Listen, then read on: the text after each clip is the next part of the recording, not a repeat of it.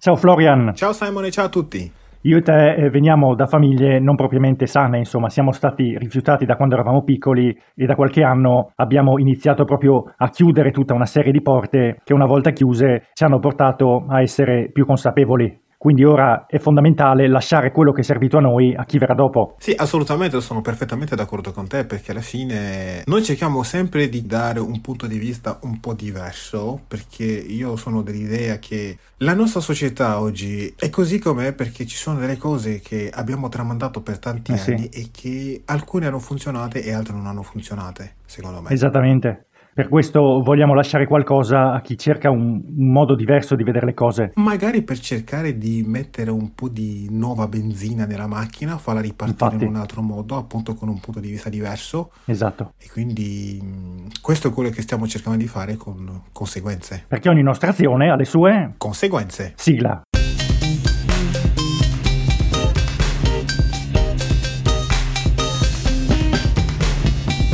Oggi parliamo della rabbia del narcisista e di come si trasforma. E Florian, eh, quali forme può assumere questa rabbia e come può manifestarsi? Allora, quando un narcisista non è in grado di esprimere la sua rabbia in maniera fisica e Mm. in maniera esplicita, Sì. usa dei sotterfugi dove la maschera. E com'è che la maschera? La maschera con la brutale onestà. Ok. Quante volte non vi è capitato qualcuno che Sì. arriva e vi dice Ah, eh, ma ti devo dire la brutale... Onestà, diciamo, Ecco, verità. senza offesa. No, non è senza offesa, è un modo di aggredirvi facendola passare per una medicina. Io ti dirò qualcosa di potenzialmente utile, ma te lo dico ferendoti.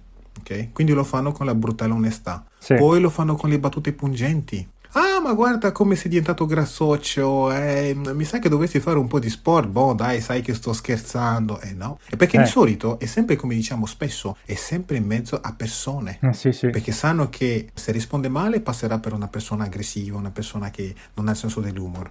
Invece se non risponde sta confermando quello che lui sta dicendo, quindi vince comunque lui o lei. L'altra modalità in cui nascondono questa aggressione è mh, tramite esperimenti sessuali, cercando di essere più sottili possibili. Se vedete che il vostro partner vi chiede di fare delle cose che voi non vi sentite di fare, toglietevi di mente che dovete farlo per amore, perché non è amore. Infatti. Ok? L'amore non è iniziare a fare delle cose che avete l'impressione di essere degradati, quasi violentati, oserei dire. Ma violentati nel, vostro, ne- nella vostra dignità in quanto persona, ma anche eh, sia a livello di integrità personale. Se sentite questa cosa, non fatelo, perché questo non è amore. Ripeto, non è amore. Una persona che vi, che vi ama non vi chiederà mai di in- mettervi in pratiche che vi faranno appunto dopo avere dubbi sulla vostra integrità. E ci sono altre forme che può assumere questa rabbia distruttiva, diciamo. e facendo il recluso sociale. La gente non mi accetta così come sono, io non voglio più interagire con la gente, sto lontano dalle- dalle persone, è una forma di aggressione anche questo.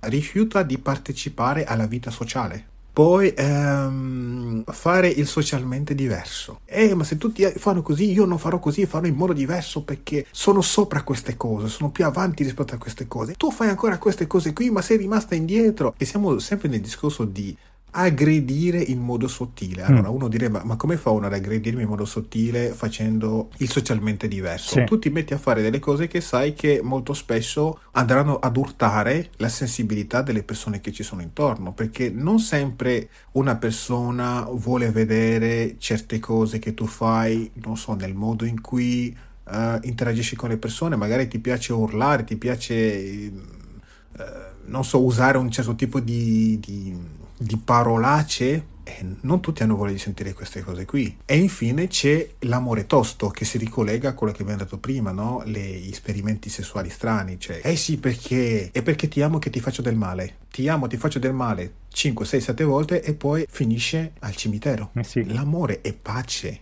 non è tensione, non è agitazione. È vero che ogni tanto ci sono delle tensioni, ma sono tensioni costruttive dovute al fatto che abbiamo delle differenze che stiamo cercando di unificare. L'amore tosto di, di cui stiamo parlando è la persona che proprio usa la violenza, l'aggressione, l'agitazione anche laddove non serve. Ed è questo che fa il narcisista. Lui quando fa questo in realtà si sta sfogando. Siccome non, non vi può aggredire come vorrebbe lui, non vi può torturare come vorrebbe lui, e fa queste cose qui. E c'è un, un, forte bisogno di adrenalina in questo sfogo di aggressività. L'adrenalina rientra quando il narcisista non riesce più ad avere il suo rifornimento narcisistico. Okay. Quando non ha più quindi qualcuno da aggredire o qualcuno che lo aggredisce, mm. e lui ricorre a situazioni di altissima adrenalina bungee jumping, buttarsi giù in aereo, in paracadute. Ora non sto dicendo che chi fa queste cose è una persona che ha bisogno di adrenalina, ma quando un narcisista non ha più il suo rifornimento narcisistico, eh. va ad optare a queste opzioni. Sì. E poi eh, anche quello di fare dei lavori pericolosi, per esempio andare in guerra in prima linea proprio nella, zona più pericolosa. Lo fa perché lì avrà tensione, avrà stress, avrà tutto quello che non riesce più ad avere dal rifornimento narcisistico e così via dicendo. Quindi sì, l'adrenalina è il sostituto del rifornimento narcisistico quando non trova più persone che stanno lì ad alimentarlo. Ma ci sono casi in cui questa rabbia può essere in qualche modo incanalata in qualcosa di, di positivo. E quando diventa un narcisista cerebrale, mm. comincia ad, ad, usarla per sì. cercare di raggiungere dei traguardi mai raggiunti, per esempio, in azienda. Se prendi un esempio di un Steve Jobs, di un Mark Zuckerberg, eh. non so se chi ci ascolta ha visto anche i film sulla loro biografia, in quei film si vede che comunque hanno dei tratti da narcisisti, però sì. che cosa hanno fatto? Hanno usato questa cosa in maniera creativa per darci oggi la Apple, Facebook e così via dicendo. Quindi questi sono grossi esempi che ho preso, ma ci sono narcisisti che appunto dando tutto quello che hanno nel lavoro, nel cercare di raggiungere i traguardi che nessuno ha mai raggiunto prima, diventano una forza utile per la nostra società, mm. ci aiutano a progredire, perché loro cos'è che li muove? Il fatto di dover dimostrare di essere i più bravi, il fatto di dover dimostrare di essere i migliori, i, i geni, di essere quelli che sono andati laddove nessuno voleva andare. Ecco, quando viene usata così, la rabbia repressa, è un bene per tutti noi perché la, la, stanno usando appunto per cercare di eh, trovare dei traguardi che saranno utili sì a mettere su un piedistallo e dire ah guardate questi qua sono eccezionali perché hanno fatto queste scoperte qua ma queste scoperte poi saranno utili anche alla società. Quindi tutto il disagio il, il marcio la rabbia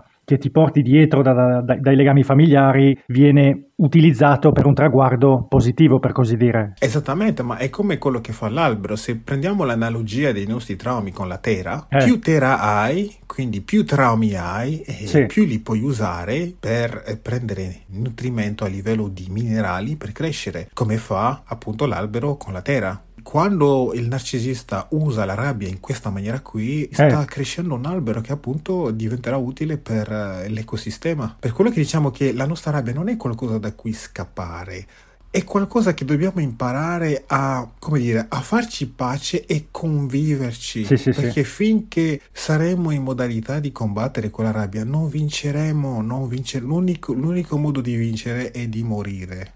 ma anche lì non è detto perché se esiste un altro piano di, di esistenza, eh. okay, quindi qua siamo nella speculazione, ma sì. mettiamo caso che esiste un altro piano di esistenza, siccome la nostra rabbia fa parte di noi, cosa pensate? Che noi andiamo di là e lei rimane qua? No, ci segue là dove andiamo. Eh sì. Le persone che dovevamo aggredire in quel contesto, adesso non possiamo più farlo perché il contesto non, non è più lo stesso, il contesto non c'è più, bisogna andare avanti. Ogni cosa ha la sua stagione quando quella stagione non c'è più, bisogna cominciare a focalizzarsi sulle necessità attuali, che sono appunto quello di fare la pace con la nostra rabbia interna in modo da poterci costruire un futuro. E come gestisce i suoi conflitti interni in mancanza di, di, di rifornimento narcisistico? O si dà ad attività che hanno altissima adrenalina oppure inizia a fare giochi di scommesse, a guidare in maniera pericolosa, sport estremi, sfida le autorità, diventa un criminale,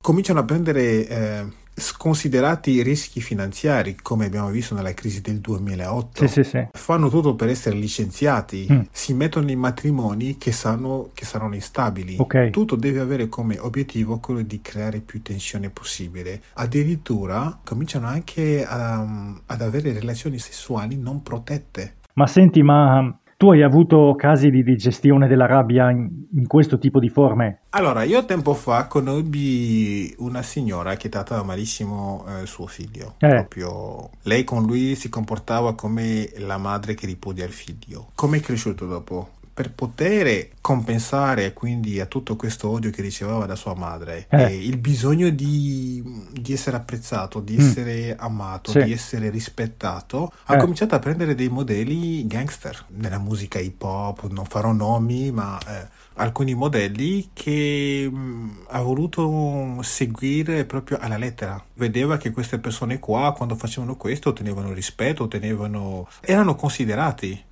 e quindi purtroppo ha cominciato a prendere la via della criminalità. Cioè tipo ha iniziato a rubare? Sì, decisamente ha iniziato a rubare e ha iniziato a diventare molto più bravo. Ogni volta che veniva beccato diventava più bravo sia a mentire ma anche a nascondere le sue cose. Sì, sì, Poi sì. sì, ovviamente la polizia e tutto quanto lo hanno fermato, tutto quanto, però non vedevo la cosa come, oddio, adesso mi hanno fermato la polizia, ho fatto qualcosa di sbagliato. No, per lui era finalmente ho avuto attenzione. Sì, ma poi in questi ambienti anche andare in galera è visto come una sorta di curriculum, no? Cioè un, una street credibility, per così dire, un, un, attestato di merito. Eh, ma perché ti dà quell'attenzione, ti dà quell'attenzione, quel rispetto che non hai avuto in famiglia. È solo che il problema è che all'inizio può sembrare bello perché in quel tipo di ambiente sì. ti dicono ah bravo, ah grande, ma nel lungo andare non va a finire bene. Sì, sì, è bello l'inizio, ma non è bello alla fine.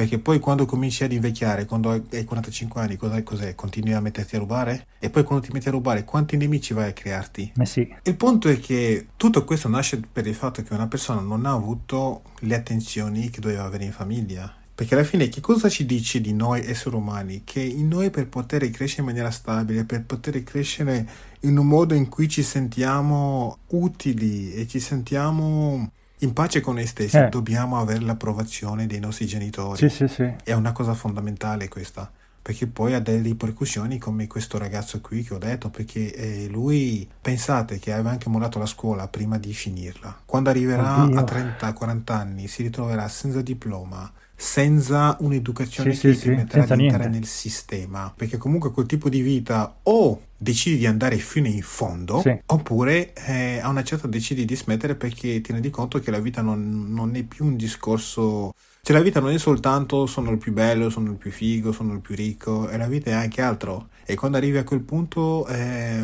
ti rendi conto che sì, però guarda il tuo passato. Il tuo passato, come, come diciamo, com, anzi, il tuo passato, come eh, si dice spesso, eh, prima o poi eh, ti torna Ritorna, indietro. Sì. Poi sì, puoi sì. cercare un lavoro più decente, la tua fedina penale spunta fuori. Vuoi tirare su famiglia, nascondi magari il tuo passato alla tua compagna, lei un giorno lo scopre perché io, io l'ho nascosto, anche lei state molto attenti a come parlate ai vostri figli, sì, sì, sì. a cosa Assolutamente. dite, e all'attenzione che gli date, perché se voi non gli date questa attenzione andranno a cercarla fuori dalle persone sbagliate che poi gli faranno fare delle cose di cui si pentiranno sia i vostri figli ma sia voi stessi. Quindi questa è la cosa. Allora, diamo il titolo del libro così se uno vuole farsi una ricerca. Allora, il libro da cui sono tratte le tematiche di questa puntata eh, si chiama Malignant Self-Love di Sam Vaknin. Mm, ottimo. Allora, grazie Florian. Grazie a te Simon e a tutti quelli che ci hanno ascoltato. Fateci sapere cosa ne pensate e se ci seguite da YouTube iscrivetevi al canale e cliccate sulla campanella così verrete avvisati quando uscirà un'eventuale puntata nuova e ricordatevi che ogni nostra azione ha le sue conseguenze. Ciao, alla prossima. Ciao, ciao, ciao a tutti.